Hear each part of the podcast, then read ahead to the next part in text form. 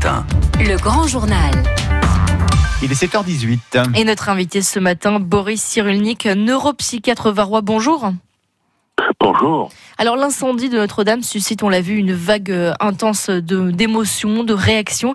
Comment on peut expliquer que ça puisse aller euh, jusqu'à justement cette sidération? C'est ce qui se passe dans tous les traumatismes. Dans, dans un premier temps, il y a une sidération. On ne peut pas penser, on ne peut pas y croire, tellement c'est invraisemblable. Donc, et puis ensuite, petit à petit, il faut accepter la, la réalité et s'y adapter. Donc, c'est un véritable processus traumatique et en même temps un processus de deuil qui est en train de se faire parce que la France, et plus que la France, vient de perdre un repère essentiel de son histoire et de notre manière de vivre ensemble. C'est vrai qu'on l'a entendu, certains ont le sentiment d'être au chevet d'une personne malade, d'une personne mourante. Ah ben c'est exactement ça. Euh, Notre-Dame, qui est une référence plus que parisienne, hein, c'est une référence presque mondiale. Eh bien Notre-Dame, une partie d'elle a été morte, mais il va falloir faire un, processus de deuil, c'est-à-dire que après la sidération, c'est ce qu'a fait Macron. Tout de suite, il faut remettre en place un projet. Et le projet, c'est d'abord parler de Notre-Dame, raconter son histoire, faire le bilan de la blessure et envisager dès maintenant de se remettre à, se, à construire non pas Notre-Dame, mais une autre Notre-Dame, comme ça se fait régulièrement chaque fois qu'il y a une catastrophe.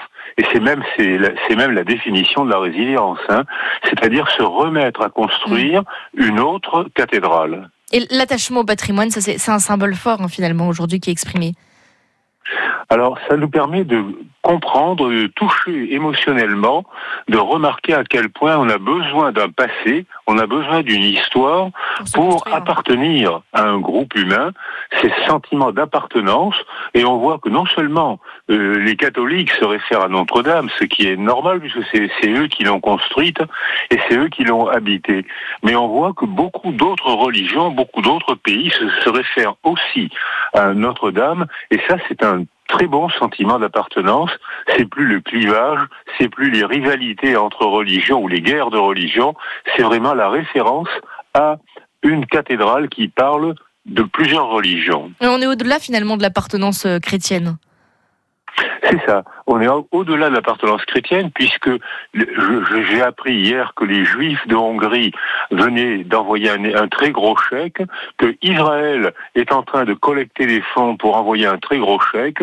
Et je pense que tous les chrétiens vont bien sûr participer à la reconstruction et c'est un signe de référence partagée. C'est pas seulement la chrétienté, c'est la chrétienté parmi d'autres religions. C'est notre nouvelle manière de vivre ensemble. Et puis des cagnottes sont lancées, on l'a vu, ça marche très très bien cette solidarité. C'est une manière aussi de euh, justement de participer et de passer le deuil? C'est ce qui se passe dans un processus de deuil. La première chose qu'on fait dans un procès, dans un- au cours d'un enterrement, on est sidéré, puis on pleure, puis on écrit, on grave le nom sur une tombe, on dit voilà comment a été la cathédrale avant, et voilà comment elle va être maintenant. C'est-à-dire c'est exactement ce qu'on fait quand on porte en terre quelqu'un qu'on aime encore. Il est brisé, il est mort dans le réel, mais il existe encore dans notre représentation du réel, c'est-à-dire dans notre mémoire. On aime encore une cathédrale qui n'est plus là, qui est cassée, qui est brûlée, mais on, on envisage une autre vie. Alors quand il, s'agit d'un défunt, on pense à sa vie avant la mort et sa vie après la mort. Eh bien c'est exactement ce qu'on est en train de faire avec la cathédrale. Comment va-t-elle se remettre à vivre?